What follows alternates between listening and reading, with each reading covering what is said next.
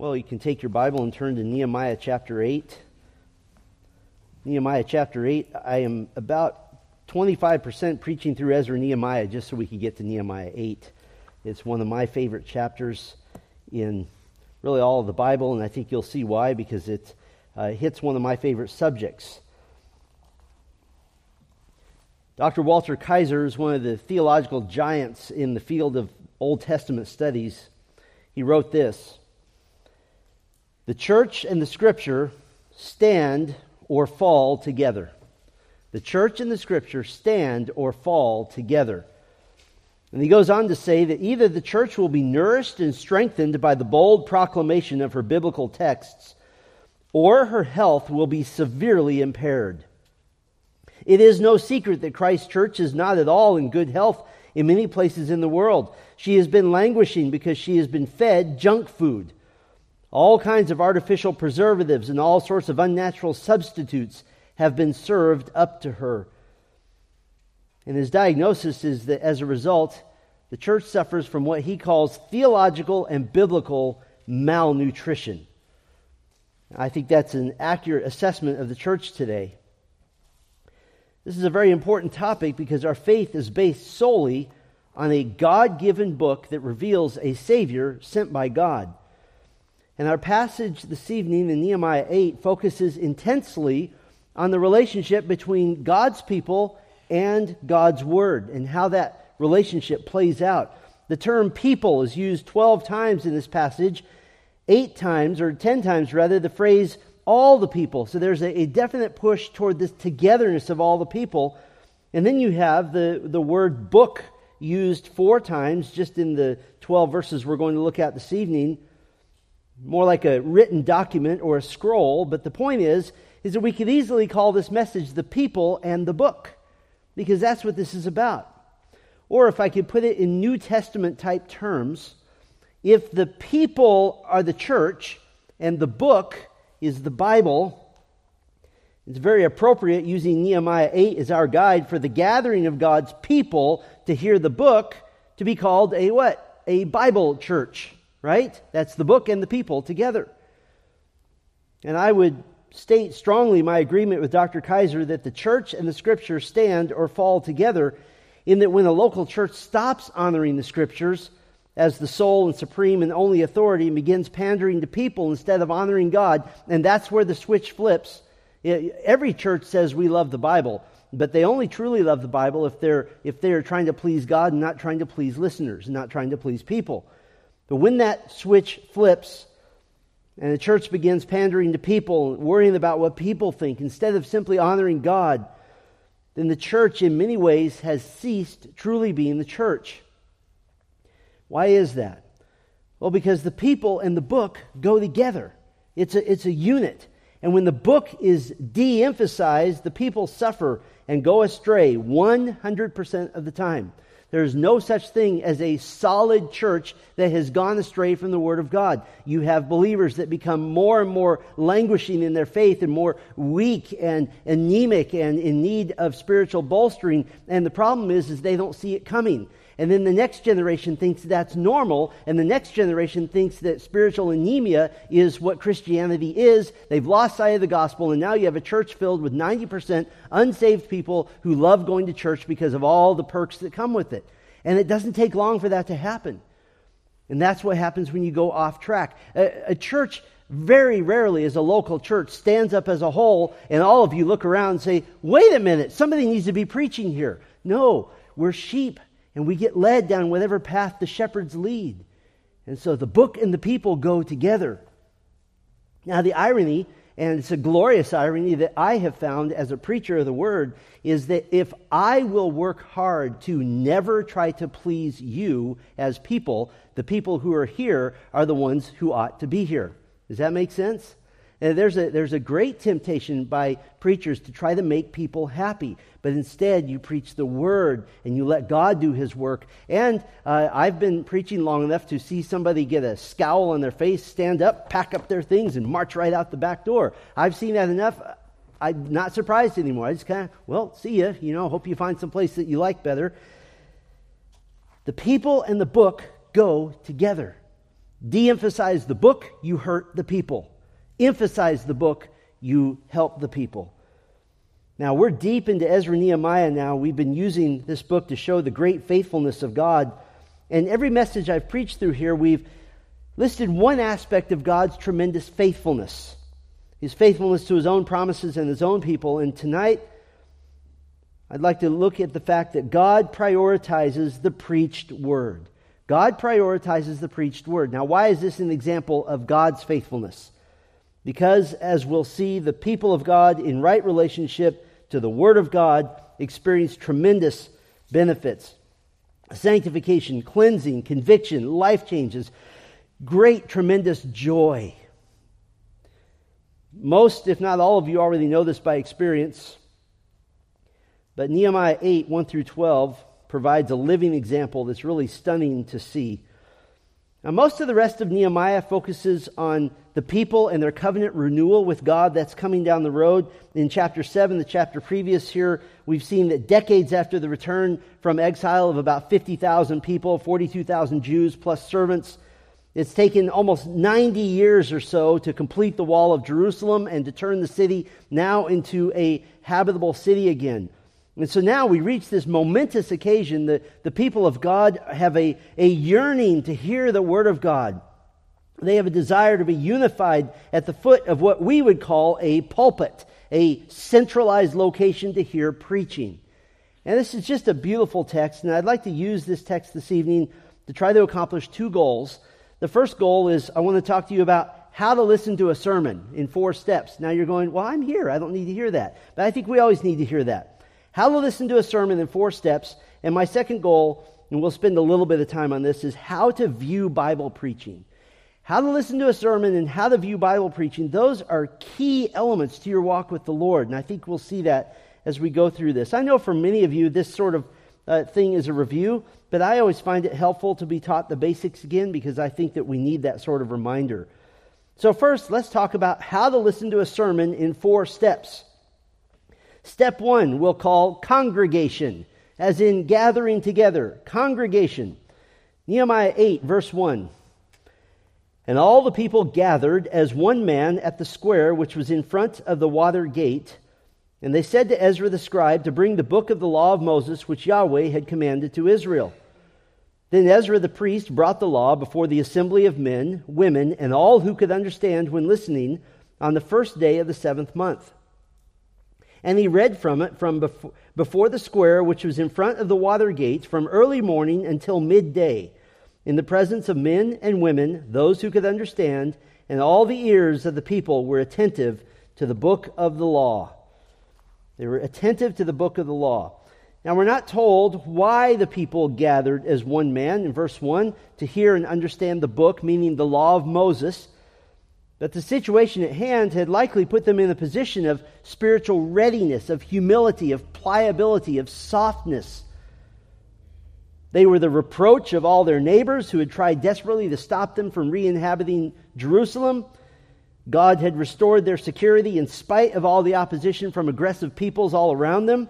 God had restored their security in spite of traitors and foot draggers and unspiritual men, even in their own midst. God had given them a leader in Nehemiah to lead them through this dark and scary time to the hard won victory of finishing the wall of Jerusalem, hanging her gates to make it officially a fortified city once again. And so at this juncture, for reasons unexplained in the text, the people gathered together and they requested that Ezra, their God appointed teacher, bring them to the Word of God. Just a minute ago, I said it's very unusual. You don't ever see a whole church standing up and saying, wait a minute, we want to hear the Word. But that's what happened here. They requested this. Ezra 7, verses 6 through 10, shows that Ezra was their, their teacher, and they request, Come, preach to us. Now, this is very important timing wise. They had just completed the wall of Jerusalem six days earlier. When you compare the dates of Nehemiah 6.15 and here in chapter 8, verse 1, it's just six days later. And the emphasis here in these opening verses is on the unity of the people, the people clamoring to hear the word of God, this desperate hunger for the word. And so they gathered south of the temple on the eastern side of the wall by the water gate. There was a plaza or a square there specifically for large gatherings. And so, in response to the people's request, Ezra brought out the law, the Torah, the, the Pentateuch in more modern vernacular, Genesis through Deuteronomy, this five volume book of God's law and containing God's covenant with Israel. Now, why is Ezra the one doing this? Just as a reminder, Ezra uh, 7, verse 10 tells us about Ezra. Ezra had set his heart to study the law of Yahweh and to practice it and to teach his statute and judgment in Israel. Ezra had spent years dedicating himself to learning the Word of God. We did a whole message on that verse when we were in Ezra. Here in verse 3, or 2 and 3, actually, it says that men and women and all who could understand were gathered together. This means children old enough to grasp the details of the Word of God. They gathered to hear the book. And so the prerequisite for being there was that you had an understanding mind. You were able to grasp what was being said. And Ezra read the law of God, Genesis through Deuteronomy, from early morning, literally in Hebrew, from the light, meaning the dawn, until noon. Six hours of reading aloud the Word of God, the law of Moses. And the text says at the end of verse 3 All the ears of the people were attentive to the book of the law. This is a figure of speech to mean that they were, they were listening carefully and I think this is important to remember none of them had a personal copy of the law. They couldn't just say, Well, I'll read it later myself. For many of them, this was the first time they had ever heard the law. For some of them, it would be the last time they ever heard it. And so, in God's master plan, as the master teacher of the universe, the basic core of the covenant is given in Exodus 20 in the Ten Commandments. It's repeated in Deuteronomy 5. So they heard the Ten Commandments twice, and they heard the various 600 plus outworkings of the law, uh, 600 laws giving the day to day outworking manifestation of those Ten Commandments. They heard it all at once. And I've thought about this. I've read Nehemiah 8 more times than I can remember, and I've been tempted to see what this is like to set up a reading of the entire Pentateuch in the church with different people coming up while the next person uh, recovers his voice. apparently, Ezra did this whole thing himself, maybe with some help. I'd love to see just what it was like and what kind of impact it would have. To be honest with you, though, I don't know if we possess the hunger and desperation for the Word of God that this people had because every one of you owns multiple copies. Every one of you can read it anytime you want. So I wonder what it would be like to know that the Word of God is going to be opened and that's it. That's your opportunity. This does remind us of a very sweet scene, though. One of my favorite scenes in all the New Testament, it's in Acts chapter 20 when Paul was in the city of Troas. Acts 20, verse 7 says that the believers in Troas gathered on the first day of the week. This was their Sunday gathering, the Lord's Day. This is one of the ways we know that the early church very quickly made the Lord's Day their primary gathering day. And Paul began preaching to them. In Acts 20, verse 7 says, He prolonged his message until midnight. That brings a tear to my eye just to think about that. And the church was crowded into an upper room. This was a designated gathering place in a large home in Troas. And when it got dark, they lit lamps and they just continued listening. And in fact, one young man was crowded in to sit on a, on, on a windowsill, and the preacher's worst nightmare happened, sinking into a deep sleep. And the poor young man named Eutychus fell out of the third story window and died. And as if this happened every day, Paul stopped, went downstairs, raised Eutychus from the dead, ate a snack, and then went back up and continued preaching. Like it's just kind of routine. Oh, it's the raise the dead break from our preaching time, and we'll continue on in 20 minutes. And he preached until the sun came up. There's an interesting little contrast here. By the time Nehemiah 8, 1 and 2 is finished, the word of God will have been proclaimed from sun up to sundown and in Acts 20, Paul proclaimed the word of God from sundown to sunup. What does that tell me? As a preacher, any time is a good time to preach, right? Both of those events demonstrate what true hunger and yearning for the Word of God looks like. And for me as a pastor, those are the customers we serve, so to speak. Never do we try to make preaching palatable to those who are only mildly interested or even disinterested. That's a, that's a dead end road. That's impossible. You cannot make those who are mildly interested in the Word of God interested by trying to make them happy. You make them interested by hitting them between the eyes with the Word of God and let them make a choice. If the Word of God is to do its work, it can't be edited, it can't be softened, it can't be shortened, it can't be abbreviated, it can't be abridged. It can't be made so called culturally relevant. It can't be made something that's more understandable. The Word of God with the Spirit of God, with a preacher from God, is fully understandable.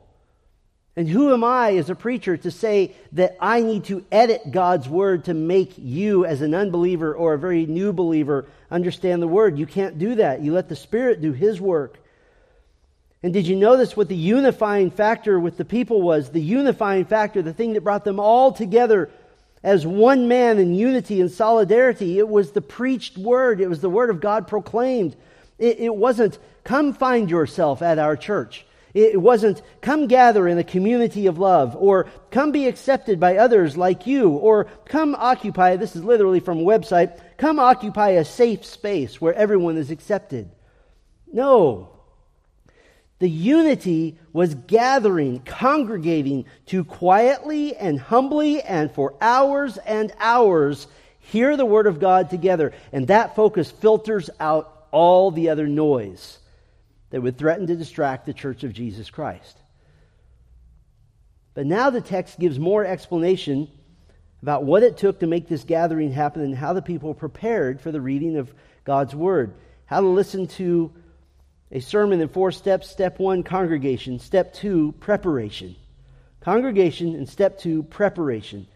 Verse 4 Ezra the scribe stood on a wooden podium which they had made for the purpose. And beside him stood Mattithiah, Shema, Ananiah, Uriah, Hilkiah, Maaseiah on his right hand, and Pedaiah, Mishael, Malchijah, Hashum, Hashbaddanah, Zechariah, and Meshullam on his left hand. Verse 5 And Ezra opened the book in the sight of all the people, for he was above all the people. And when he opened it, all the people stood up. Now, the wall has only been completed less than a week earlier, and yet they, meaning all the people, or at least representatives of them, built this large wooden plat- platform for the, the reading and the teaching of God's law. It was large enough for at least 14 men to be on the platform together. Everybody needed to be able to see Ezra. Why? Because if you can't see him, you won't hear him. They didn't have these glorious sound systems like we have now. They had to see him so that they could hear him as he read from the law. And these lay leaders who are listed here, they're standing with Ezra in unity and in solidarity with him. And did you notice what the people's attitude toward the reading of the law of God was? When Ezra opened the first scroll, all the people stood up. There's no record here that he told them to do it, they just did. And then at some point, either before or after the reading of the law, the people humbled themselves before God in worship. Verse 6 Then Ezra blessed Yahweh, the great God, and all the people answered, Amen, Amen, while lifting up their hands. Then they bowed low and worshiped Yahweh with their faces to the ground. Now, this is not a time of hand raising found in so many modern day churches. They have no clue what the spiritual context of hand raising in the Bible is. This is not hand raising in an emotional, musically inspired, manipulated moment. This is, and consistent with nearly every other Old Testament instance of hand raising, this is a moment of contrition. This is a moment of humility. This is a moment of desperation. This is a moment of my hands are empty and only you, God, can fill them. And it's part of one bigger motion. This is not, and I've heard sermons on this, this is not a, a, a, bunch of people jumping around, smiling and laughing and, and waving their hands around. It's one big motion. Their hands are going in the air in the motion of bowing to the ground and laying on their faces before Almighty God. So they were prepared. What did their preparation look like? First of all, they were functionally prepared. They constructed and created a worship space that had as the central feature a platform for the reading of God's Word. This would certainly have taken funds, which were likely collected by the people to get the necessary materials. So not only were they functionally prepared in a place that was built to hear the Word of God, but they were also, secondly, spiritually prepared. They came gathering in an attitude of humble worship. Listen, you don't have that kind of response to the Word of God by surprise or by accident. You have that response to the Word of God because that was how you were preparing your heart long before you ever arrived. They were ready for the Word of God to penetrate their minds, to penetrate their affections, their hearts, and to do its spiritual work on them. As a pastor over the years, I've had the privilege of occupying the pulpit. I have found that by and large, many believers don't prayer, prepare themselves spiritually to hear the Word of God. That it's, it, it's something that you come on uh, kind of accidentally. But I don't really blame the church for that. I would lay most, if not all, of the blame for this at the feet of pastors who teach to pander to short attention spans, who teach to pander to expectations of an entertaining short message and the desperate goal of pleasing people, which never works, by the way. All, you might fill an auditorium by pleasing people, but it's simply you're filling an auditorium with unsaved dead souls. Instead, the people of God should be hearing sermons that initially make them say, Whoa, I was not ready for that. Now, why is that so important? Because next time around, they'll have the natural inclination to do what? To get ready to be more prepared. Okay, I didn't know. I mean, I just thought they had free coffee. They had a bookstore, kind of a cool looking building, at least on the inside. Outside's a little weird looking, but. Um, so, but, but I got here and I had no idea I was going to be hit with truth. I had no idea that the Word of God was going to take my heart and cut it open in 15 places and leave me bleeding. I need to be more prepared. The natural inclination at that point then is to get ready, which means to be in the frame of mind, to be flooded with truth, flooded with grace and the glory of God in the Word of God. And that preparation, it takes prayer, it takes determination, it takes discipline, it takes developing a habit of insisting of yourself that you will not waste an opportunity to grow in the Lord. I think Christians ought to listen to every sermon as if it's the last one the last one you'll hear on this earth, and grab every grain of truth you can. There's a natural progression here how to listen to a sermon in four steps. Step one, congregation, being together. Step two, preparation. And step three, we'll call concentration. Concentration. Ezra is reading the law, and in some way, many trained Levites are now helping the people understand the law. Verse 7 also, Jeshua, Bani, Sherebiah, Jamin, Akkub, Shabbethai, Hodiah, Maaseiah, Kelita, Azariah, Jozabad, Hanan, Pelaiah, the Levites were providing understanding of the law to the people while the people stood in their place. They read from the book, from the law of God, explaining and giving insight, and they provided understanding of the reading. So here's the scene, as best as we can kind of put it together. Ezra is reading, perhaps taking a break every once in a while, and then these men are moving through the people, gathering them in, into large groups, reading more or maybe rereading parts of the text, key sections, and explaining the law, preaching to them what it meant. This is very important, and, and it's, this is meaningful to me personally. As long as I have the privilege of being in the pulpit in Christ Church, I will continue to remind anyone who will listen that listening to a sermon is not a passive activity. It is not something that is passive on your part and active on my part. It's an active event in which your preparation enables you to engage in concentration, to listen intently, to listen with resolve. And, and, this is very important because I've seen believers who have listened to more sermons than I can count. They've listened to sermons for decades and decades and they haven't grown. Why? Because it's going in one ear and out the other. They're not concentrating. A sermon is not an IV drip, it is a trip to the gym. There's a big difference. Concentrating is largely a lost skill in the church, and again, I would place much of the blame on unfaithful preaching. I place the blame on preaching that tries to make everything easy that tells the listener to sit back and relax and I'll just spoon feed you some baby food and it'll, it'll slip down nicely without you really knowing it. And you can train a church unknowingly to think that listening to a sermon is kind of the relaxation time. It's my downtime of the week. No, it should be the, the sharpest moment you have. Instead, Preaching must challenge you. It must provide new information every single time. It must accurately reflect the heights and the depths and the glories of the Word of God. I have a personal rule for myself. I will not preach a sermon where I haven't learned something new. That's not a hard goal to attain. This is the Word of God. And so learning something new is not difficult. And I have noticed something in the ministry the believer who is used to one easily swallowed, short, entertaining sermon per week or maybe two or three a month can hardly stand the thought of doing more than that. It's overwhelming. And while simultaneously the believer in Christ who has disciplined himself to prepare and to concentrate on the glorious truths being exposed begins to have a hunger and a thirst for the word and his capacity to concentrate. Listen, his capacity to concentrate grows over time. I have loved so many times seeing the progression of new members at Grace Bible Church. You, you have the, the, the day one uh, new member, or maybe their first time here, and they kind of have this look. You know, like what's going on here? And either they, if they don't come back, they didn't want a part of that. But if they do come back over the course of time, their panic gives way to determination, and you see them beginning to grow, and the dots begin to connect, and they begin to be able to open their mouths wider for more of the life giving water of the Word. This is why we desire every Lord's Day at Grace Bible Church to be like a mini Bible conference every week. That's, that's our goal.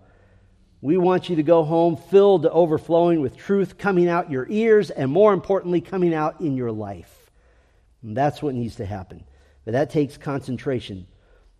That brings us to the fourth step. Step one, congregation. Step two, preparation. Step three, concentration. And the obvious one, step four, application. Application. The first three serve no purpose without the fourth step of application. Verse 9. Then Nehemiah, who was the governor, and Ezra the priest and scribe, and the Levites who provided the people with understanding, said to all the people, This day is holy to Yahweh your God. Do not mourn or weep. For all the people were weeping when they heard the words of the law.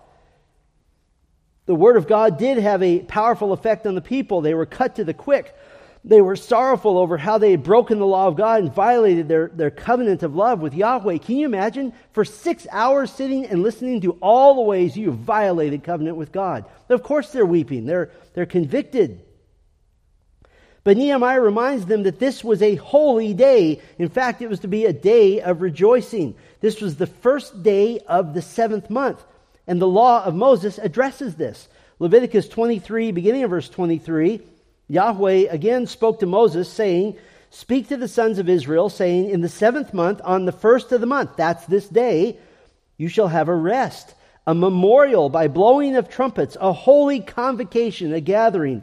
You shall do no, you shall not do any laborious work, but you shall bring an offering by fire near to Yahweh.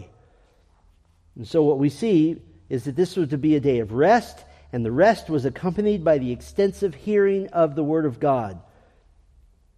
Sacrifices were offered according to the law, both in Leviticus 23 and Numbers 29. And Nehemiah says, This is not a day of weeping, this is a day of rejoicing. Now, just to be clear, there was to be a day of grieving, a day of sorrow. That is the day of atonement. But this was not that day. And so at first they misapplied the word of God, but Nehemiah patiently corrected them and they, they responded. In verse 10, then he said to them, Go, eat of the fat, drink of the sweet, and send portions to him who has nothing prepared, for this day is holy to our Lord. Do not be grieved, for the joy of Yahweh is your strength. So the Levites quieted all the people, saying, Be still, for the day is holy. Do not be grieved. And what is it that they're celebrating? What, what is there to rejoice about? What is there to be so happy about? Verse 12 Then all the people went away to eat to drink, to send portions, and to celebrate with great gladness because they understood the words which had been made known to them. Now, that is a day They hear the Word of God all day long. It's explained to them, and then they have a feast all evening together. That's a glorious day. A truly glorious day. They're rejoicing in what? That the Word of God had been read to them and explained to them, and they understood it. Now, although their grief was misplaced as far as the day was concerned, they were correct to respond with humility when the Word of God exposed their sin. And what effect would this have? Well, we have New Testament words we're more familiar with. In New Testament terms, we would call this a, a sanctifying effect or a cleansing effect to bring about greater obedience to the Lord because the Word of God had been brought to bear in their lives again. Congregation, preparation, concentration, application. And isn't that what brings us joy as a church body together? Isn't that the core of our joy together is to hear and understand the Word of God? The discipline of congregating after having prepared spiritually, then concentrating on the richness of the Word of God, applying this heavily, aggressively, and proactively to our lives. That's a church that's experiencing the joy of the Lord together. That's what we say from Colossians 1:28. Him we proclaim that we may present everyone mature in Christ. The proclamation of the word of God resulting in application of the word. Now, I said I had two goals this evening. First, how to listen to a sermon in four steps. And you might have figured this out if you've been at Grace for a long time. Um, once a year, somewhere, I fit in a how to listen to a sermon sermon. And so I got it in for this year, right before the end of the year. But I want to finish our time together just giving you a list seven ways to view Bible preaching. Because it, it, the way you view Bible preaching is everything, it, it is absolutely the, the life changing factor. I, I know there's lots of jokes about Bible preaching. I know there's lots of jokes about the, the preacher who, who preaches too long or that they put a big clock in the back. Now, we do happen to have a clock in the back, but I requested it. It wasn't James going, hey, you're really going long here, so you need to kind of um, tone it down. Uh, I've heard all the jokes about preaching and preachers, and none of them are funny to me. Because either it, it betrays a really ineffective preacher or it betrays a congregation that doesn't really like to hear preaching. So none of them are funny to me. How do you view Bible preaching? Let me give you seven ways. View Bible preaching with unity. With unity. Verse 1 They gathered as one man. There's unity. It's been my observation as a minister of the gospel that disunity in the body, difficulties and conflict in the church disrupts the preaching of God's word. And listen, Satan is incredibly good at this, and he's creative in the multiple ways that he does this. A broken relationship within the church, which distracts you during the preached word. A gossipy comment overheard about leaders in the church or perhaps even about me as your pastor, which now all of a sudden casts a shadow of doubt on everything you hear. A conflict over any area of secondary functioning in the church, which is now more consuming to you than actually hearing and absorbing the Word of God, that you're thinking about, you know, I can't believe they put that table right in the middle of the walkway there. I, I can barely get to the bathroom, and that's, and that's all you can think about. And you're writing in your sermon notebook, I can barely get to the bathroom. And you're like, why am I saying that? Why am I doing that? Instead of hearing the Word of God. Oh, Satan has a thousand different ways to distract you through disunity. Satan loves disruption and by the way, with our sin natures, He doesn't always need to help us. And sometimes we can just do that on our own. And that's why we, we so deeply pray for and yearn for unity. And listen, there's a, there's a cycle. Preaching brings unity, and unity empowers preaching. Does that make sense? And so you view Bible preaching with unity. There's a second way to view Bible preaching, and that is with priority. With priority every single person had dropped everything they were doing that day. And in fact, the implication is that it took several days to prepare for what was basically an all day Bible conference followed by a dinner. And this is just this is just common sense, and yet it's just not followed so often. Until the Christian makes the preached word a massive priority in his life, he'll continue to stagnate. He may even continue to, to drop back in spiritual strength and effectiveness. And as a pastor, I deal with these all the time. Pastor, I'm just feeling dry in my faith, and my, my prayer life is just kind of eh. and, and I'm not reading the Bible much, and I'm, I'm struggling with about 18 different sins right now, and I'm, I'm really just depressed all the time, and I'm kind of anxious, and this and that, and this and that. And, and you start to diagnose this. Well, where are your priorities? And sometimes people will be surprised when I don't start off talking about their Bible reading and their prayer. I want to see their calendar. Where are your priorities? Where are you spending your time? How many times have you been in church in the last 12 weeks? Oh, five times. Okay, where are your priorities? The most effective way to hear the preached word of God is sitting next to God's people. There's greater concentration, there's greater accountability, there's a greater sense of urgency conveyed when we gather together. And I, I know when, when COVID hit in, in 2020, that we were forced to do a lot more online than we used to. And i understand that there are some even older older members who have difficulty physically getting out. And we understand that and we're thankful for uh, the ability to minister to them even remotely but as a general principle somehow i think that nehemiah 8 would lose some of its power if verse 1 said 75% of the people gathered and the rest caught the podcast later it just loses its power when you're here, you can't yawn. By the way, in God's providence, I always see you when you yawn. It's just the way it goes. But I don't take it personally because um, I, I know that, that work is hard. But there is, a, there is an accountability here, right? That we're together and you're seeing other people who are, who are listening to the Word of God. And if somebody is sitting there playing a game on their phone, the nine people around them are going to go, Don't do that. They're going to point it out. You view Bible preaching with unity, with priority. And how about this? View Bible preaching with urgency. With urgency. Verse 3 says, All the ears of the people were attentive to the book of the law. The, the Hebrew is more direct. All the ears of all the people were toward the law. It's the idea of listening carefully and, and being intense in your, in your listening. This is a word picture of not wanting to miss a single word, not wanting to miss any of it. I know how difficult it is to concentrate for one one hour long sermon. Six hours, possibly 12, depending on how you interpret some of the timing here. But these are life giving words, like a, like a rescuer shouting to you how to get yourself out of a dangerous situation. You hang on to every word.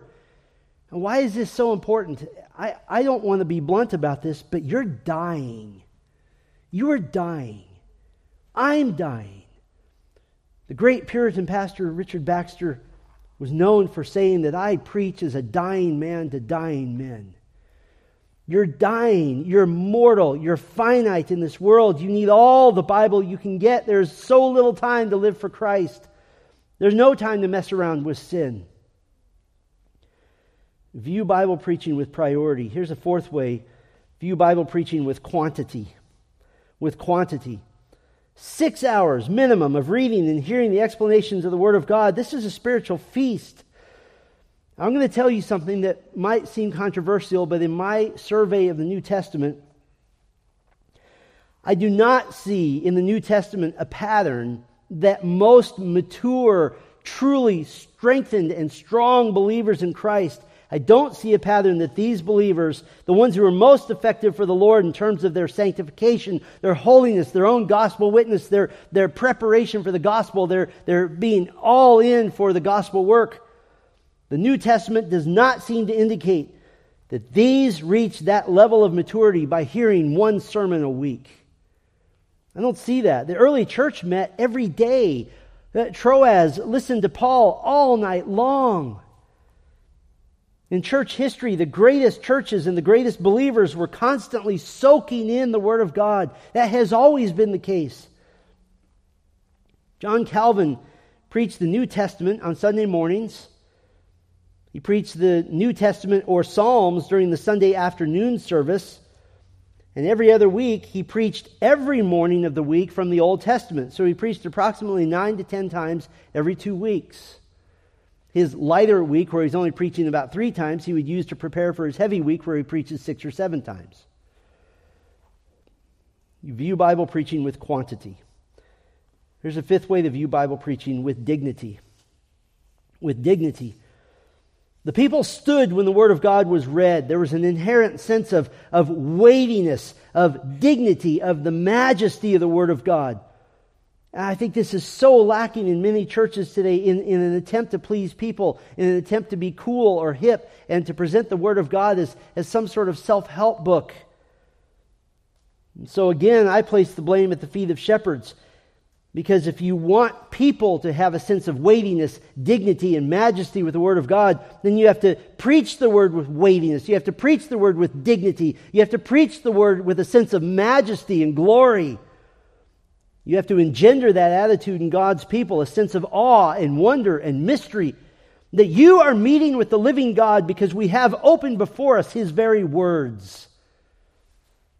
And yes, to meet together with what I think is the most lost concept in the church in America today a sense of fear. Just because Jesus came to earth as a man does not mean we are relieved from the duty of fearing God. And no, fear doesn't mean merely to respect, it means to be terrified to the soles of your shoes. It is a terror of a holy God. Yes, a God who loves us and has been gracious, but we don't ever lose that. How do you view Bible preaching? Here's a sixth way with humility. With humility. The people bowed down to the ground because of the Word of God. Now, why would we view the preached Word with humility? Let me answer that question with several questions. Why should God tell you anything? Why should God reveal anything to you? Why should God show the way of salvation to you? Why should God illumine His truth in a way to thrill your soul? Why should God ever take one moment to give you revelation from heaven? There's only one answer, and that is because He's gracious. And I think it behooves us to never forget that God chose to put you in the path of preaching that explains the very mind of God revealed in Scripture, and that is an act of grace.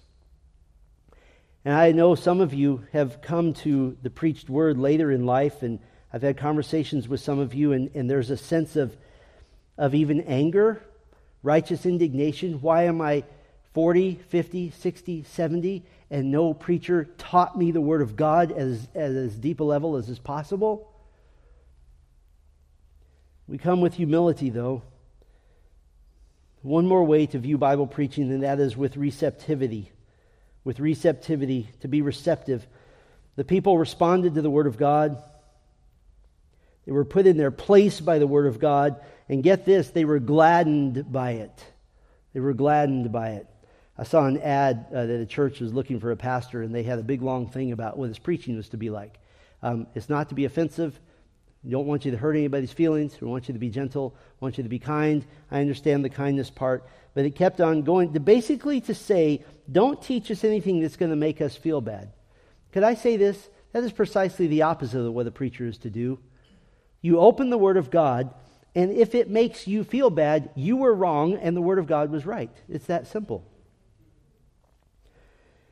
Yes, the preached word causes grief. It causes tears and the conviction of sin. And what I love about these people is that they were, they were hammered by the word of God, and yet they rejoiced in it. They rejoiced in this. But the word of God also causes joy because when you hear the preached word, you've communed with God, you've experienced what the, the men on the road to Emmaus did not our hearts burn within us and what was happening when their hearts burned within them? Obviously, they're walking with the Lord Jesus Christ, but what was he doing? He was preaching to them. That's why their hearts burned within them, because the Word of God came alive. What joy we have if you will view Bible preaching properly with unity, with priority, with urgency, with quantity, with dignity, with humility, and with receptivity. I want to back up just for one moment and talk about the with humility part. I think the greatest danger in the classic Bible church, the church that boasts, if you want to call it that, of verse by verse exposition, of being theologically minded, of trying to teach and train at a, at a high level, the biggest danger to you is that you get filled up with knowledge. And what does the Bible say knowledge can do? It puffs you up, right? Never ever, ever do you get to a point where you are beyond needing to hear the preached word? Well, I've heard this topic before. I understand the doctrines of grace. I understand the five solas of the Reformation. I understand the basics of most books of the Bible. I understand this and that. I fall back on 2 Peter 1, where he says, I tell you these things again by way of reminder. And in the Bible church, your greatest danger is to lose what Jesus called in Ephesus your first love. And that happens when you think you've heard it all and when you think you're filled up. You know what begins to happen? I've been pastoring for 25 years now. I've seen it a thousand times. What begins to happen is that church attendance begins to fall off a little bit. Your desire to hear the word falls off. The, the ones that, that used to be super attentive are now kind of just listening passively. That is a danger. And I would urge all of you Listen to every sermon like it's your last one. And if it's exactly the same thing that you heard a month ago, then you know it was God's will for you to hear it again. Unity, priority, urgency, quantity, dignity, humility, receptivity. The church and Scripture stand or fall together. And if Scripture stands with us, we will stand and be effective for our Savior, Jesus Christ our Lord. Let's be a church that embraces the Word of God. And we'll do this together until Christ returns. How about that? Let's pray. Our Father, thank you for this text. Oh, it's so inspiring, it's so convicting. None of us has any excuse to say that the sermon was too long or that, that the, the pastor preached two whole times on a Sunday or that church happens a, a whole one time a week or that I, I, I barely made it to listen to my quota of three or four sermons this month. Lord, to see this people so hungry for the Word of God that they gave of their resources to build a, a huge platform. They gathered together, bringing their children and, and, probably bringing food for the day. And then, when the scroll of the Word of God was opened, and when Ezra was getting ready to read, In the beginning, God created the heavens and the earth, the people stood and they listened for hour after hour after hour. And so we have no excuse. Oh Lord, there are many churches with a sign that says Bible Church. I pray that ours is true. I pray that we are a Bible church, a book of the a church of the, the people and the book. Let that be our motivating uh, factor, Lord, to push us toward the gospel ministry. Every one of us have a part to play. Our world just seems to be getting more and more evil, and so the, the, the spread of the gospel is all the more important. And so I pray that, Lord, we would be a church that constantly is filled to overflowing with truth and with the grace of God through the knowledge of Christ. And then we would have a subsequent impact on our circle of influence, Lord and that you would grow your church by means of the filled up believers overflowing with truth, eager to share with their friends and neighbors and family. Lord, we pray you would be glorified. We pray for Grace Bible Church that it would always be a place, a people that prioritizes first and foremost the open Word of God. May we be faithful until Christ returns, and it's in His name we pray. Amen.